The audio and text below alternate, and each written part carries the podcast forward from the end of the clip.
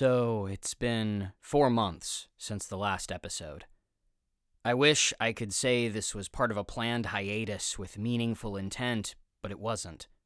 In the zero episode of this program, I mentioned that I was only qualified as a presenter of information, maybe at best a temporarily useful explainer. I'd like to reemphasize that point and quash any kind of thinking that I myself am some sort of personal role model or that I possess any wisdom, though fortunately I'm pretty confident that no one thought that. I need the advice given in this show as much as anyone, maybe more. For that reason, I strangely consider myself part of the audience for this program and have missed it as much as you have, assuming you did miss it. In April, my wife was in a car accident, thankfully at very low speeds, and no one was physically hurt.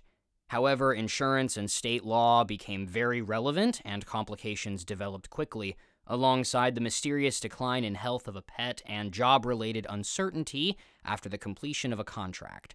I missed making and releasing the second episode for April because of the ensuing difficulties. This resulted in a dip in motivation that started as an excuse to avoid just one more week of production.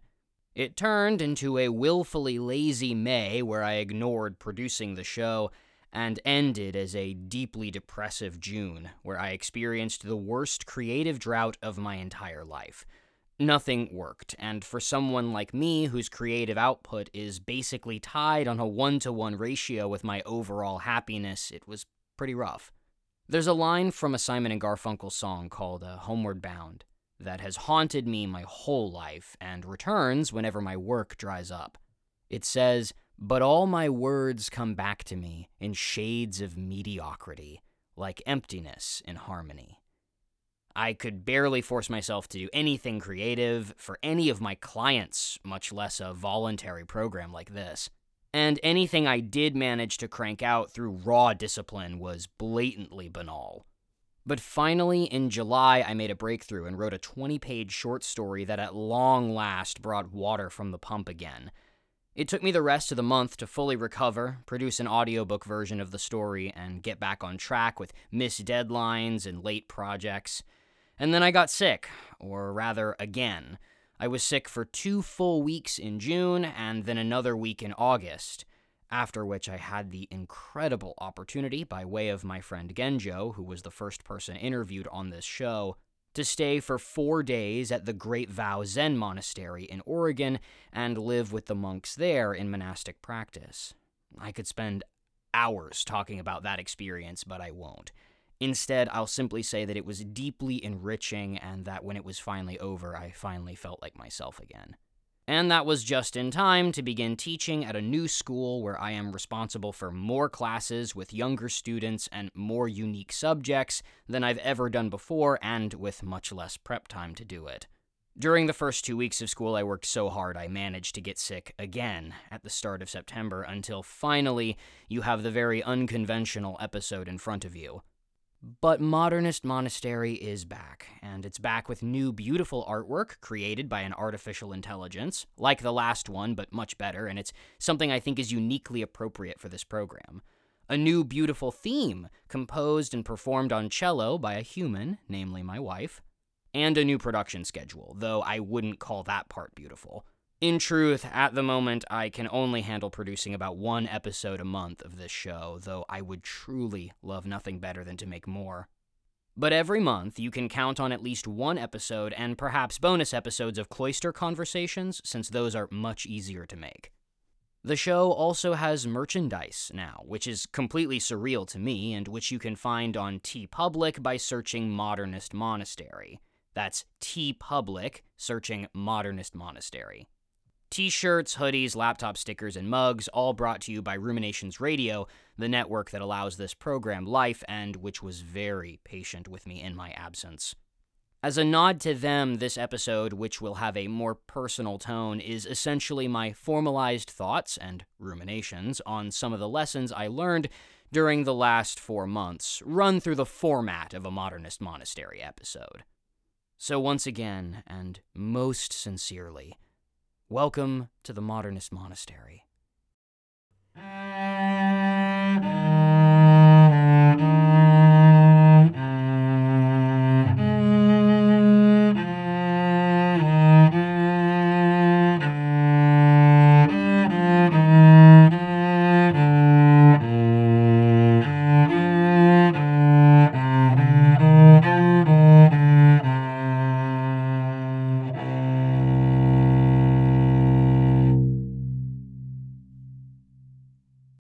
The story you are about to hear comes from the tens of thousands of stories within the overwhelmingly diverse Hindu tradition.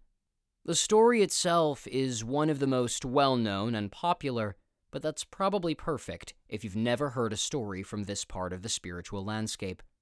This tale contains five characters Shiva, Parvati, Ganesha, Karthikeya, and Narada.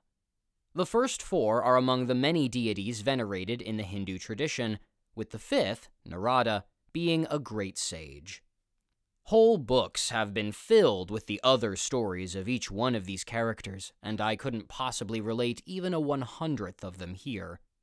For today's purposes, just know that Shiva and Parvati are the central and supreme deities within the story, with Ganesha and Karthikeya being two of their children. So sit back, open your mind to the imagery of the story, and listen. Lord Shiva and the goddess Parvati lived on Mount Kailas with their children Ganesha and Karthikeya. Both children were strong, brave, caring, and dutiful, loved by all. Karthikeya was a very handsome boy with strong limbs, while Ganesha was pot bellied, with short, stubby legs and the head of an elephant. Karthikeya used the swift peacock as his steed, while Ganesha's was a mouse. Once, sage Narada came to Mount Kailas to pay his respects to Lord Shiva and Parvati. He also wished to test the brothers to find out who was the more intelligent of the two. He presented a beautiful mango to them. Extolling the fruit, he said that his father, Lord Brahma, had given it to him and it had extraordinary powers. But he felt that Lord Shiva would be more worthy of the fruit, and hence brought it to him. Lord Shiva smiled and offered it to Parvati, who said that since she had merged herself into her husband Shiva, she had no greater need, and so they should gift it to their children. When Ganesha and Karthikeya saw the mango, both of them rushed to claim it, but Narada informed them that it had special powers and could not be shared. In order to solve the problem, Narada proposed a test, and the winner could claim the fruit.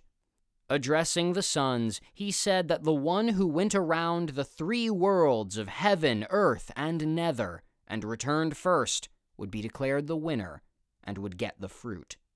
The race began, and Karthikeya mounted his peacock and without wasting even a second, sped off into the sky. Meanwhile, Ganesha's mouse got ready to depart, but Ganesha was lost in thought. He realized that Lord Shiva was the ruler of the universe, and that Parvati represented his power. Since everything originated from them, it was not necessary to go around the three worlds. So, saying this, he bowed before his parents and simply walked around them instead. Pleased with his intelligence, Narada, along with Lord Shiva and Parvati, blessed him and rewarded him with the fruit.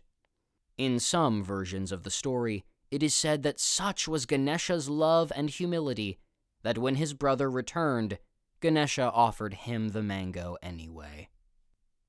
The circumference of our planet is 24,901 miles. If it were possible for you to walk across water and you walked for eight hours every day, it would take you just over a thousand to make it back to where you started. If you were in a standard jet plane, it would take you 50 hours. But to walk across your home, whether it be one of the famous modern tiny houses or a luxurious manor, would take you anywhere between a few seconds and a few minutes at most. In my case, I made it from one side of my apartment to the other in a casual 10 seconds. And yet, I spend more time in my home than anywhere else. Most likely, you do too. Assuming you get roughly 8 hours of sleep and work for another 8, then that leaves approximately 8 hours left in your day.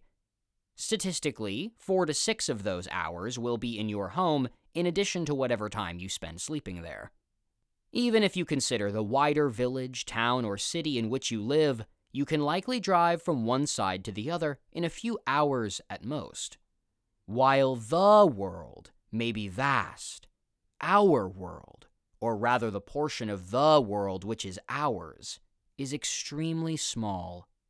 We will spend the extreme majority of the hours of our lives in an extreme minority of the places. Even accounting for travel and exploration, friends who are thousands of miles away can be called, texted, or otherwise contacted in seconds. Thus, the story you just heard is as applicable and wise today as it was 2,000 years ago. To go around your world and get the fruit is better than going around the world and missing it. And for our purposes, the fruit is fulfillment in life. We like to think of the commonplace and everyday as being unimportant. The word we use for it is mundane. But as we've said more than once on this program, the trick is finding the profound within the mundane. Here is an example. Think of the first 30 seconds that elapse every time you walk into your home. Assuming you only enter your home one time each day after leaving in the morning, those 30 seconds will add up to 91 hours each year. Between the ages of 25 and 75, that will add up to 190 days worth of time. Think of what those 30 seconds are like. Are you greeted by anyone, even a dog? If so, is the dog well behaved, or does it jump and scratch you because it's too excited? Or if you have a partner or children already home, do they greet you? How do they do it? Or if you are the one home first, how do you greet whoever comes in? Even if you live alone, how does your house smell when you walk into it? What's the temperature? What does the entrance to your home look like? Imagine what walking into your home could be like every day if it was as happifying as it could be. What if you spent effort, real effort, and negotiation to make the first 30 seconds of your entrance into your home as pleasant as possible. You got an air freshener, hung tasteful art in the entranceway, had a nice welcome mat, trained your dog not to jump, made it a tradition for whoever is home first to come running to greet the other person. If you have technology that interfaces with your home, set timers so the temperature is just like you like it, or the lights turn on by themselves, or familiar music is already playing. This may sound like a lot of effort, but would it be worth it? Consider this. Vast quantities of your life are largely characterized by the things you do over and over again. So why not pay more attention to them? Why not do them well? How many 30 second increments of your life can you make as good as they can possibly be? Succeeding to make only two such increments happy will add up to one happy year of collected time in your life over a 50 year period. Or, in other words, if you can maximize the pleasantness of two mundane minutes each day, you will ensure that two years of your life are happy years. This is even more worth it when you consider that the average lifespan in the US means you will only be alive for around 692,000 hours and you'll spend one third of them sleeping. So pick something uninspiring and make it better. Perfect a 30 second increment of your day and watch what happens. There is a Japanese word called kaizen, which means continuous improvement. It's the notion that making small, incremental changes over time leads to the most monumental and sustainable form of change. This idea of Kaizen was implemented, perhaps most notably in the West, by Sir Dave Brailsford in the UK, who since 2003 was hired to coach the national bicycle team of Great Britain a team which had been so poorly rated over the course of nearly a century that certain bike manufacturers actually refused to sell their models to the British team. Unlike previous coaches who tried wide scale, groundbreaking turnarounds, Sir Brailsford committed to what he called, quote, the aggregation of marginal gains, or Kaizen. This involved the implementation of tiny improvements everywhere, which necessitated constantly measuring key statistics and addressing identifiable weaknesses. The result is that in the last 20 years, the UK team has won the Tour de France six times and has won more Olympic gold medals for cycling in the last four Olympics than any other nation. They did it with cycling, and we can do it in everything in our own lives, including how we use our time even just 30 seconds. But how can one identify such increments? They are so small that sometimes we don't even think of them, and how can we possibly keep track of more than just a few? Allow me to suggest an activity you will find deeply tedious and then highly illuminating. It was suggested to me by an old mentor who once served in the Green Beret Special Forces, and I was astonished by the results. Create a spreadsheet digitally or on paper. I recommend creating it on a cell phone if you have one, so you can fill it out wherever you are. Subdivide your 24 hour day into 10 minute increments. Yes, 10 minutes. 144 10 minute sections. Though you can remove 48 of them by just saying sleep, assuming you do get 8 hours of sleep per day, but that is not to denigrate sleep to an item of unimportance. But for now, choose an average day, one that represents as much as possible what a normal 24 hours is for you. Now go through your day, perhaps filling things in as you go once every hour or so, what you did during the last few 10 minute slots. If you spent 20 minutes getting to work, put driving for two slots. You don't need to be hyper specific, noting each tiny activity but if it takes you 30 minutes to get dressed and ready in the morning, then fill three slots in with getting ready for the day. At work, you can subdivide by tasks you do if you want, but that's not completely necessary. A little generality is fine, for now. Once you've gone through a whole day, sit down and look at what you find. For myself, I was horrified by how much time I spent driving in the car. You may discover something else, perhaps realizing how much time you spend staring at your phone, or how much time on a particular app, or how much time you spend doing absolutely nothing, and not in the sense of physically relaxing, but in the way of doing something that brings no value. The time equivalent of empty calories in food. Now go through those time slots and start to see where you're spending time that you yourself would rather be used for other things, or if not, how those spaces might be maximized. Suddenly, inside those little 10 minute spots, you'll see all sorts of things you might want to change or be inspired to maximize, to perfect. Again, think of how good something specific might be if it was made as good as it could possibly be. Walking into your house might be really, really good. And if this feels like an exhausting effort, pick one thing and work on that. If it helps, manage your time with it too. For example, look at whatever room you're in, or if you're in your car, think of that. Think of what you could do to make that place look and feel nicer in five minutes. Move some trash, clear a counter, vacuum a mat. Now think of what you could do if you had 10 minutes, then 15, then an hour. Expand the space out to something larger if you need to, and think about how nice the space could be in however long if you actually spent that time making it nicer. Now set a timer and do it. Do it again tomorrow, and again, and again. Set an alarm to remember. Just five minutes, maybe just 30 seconds.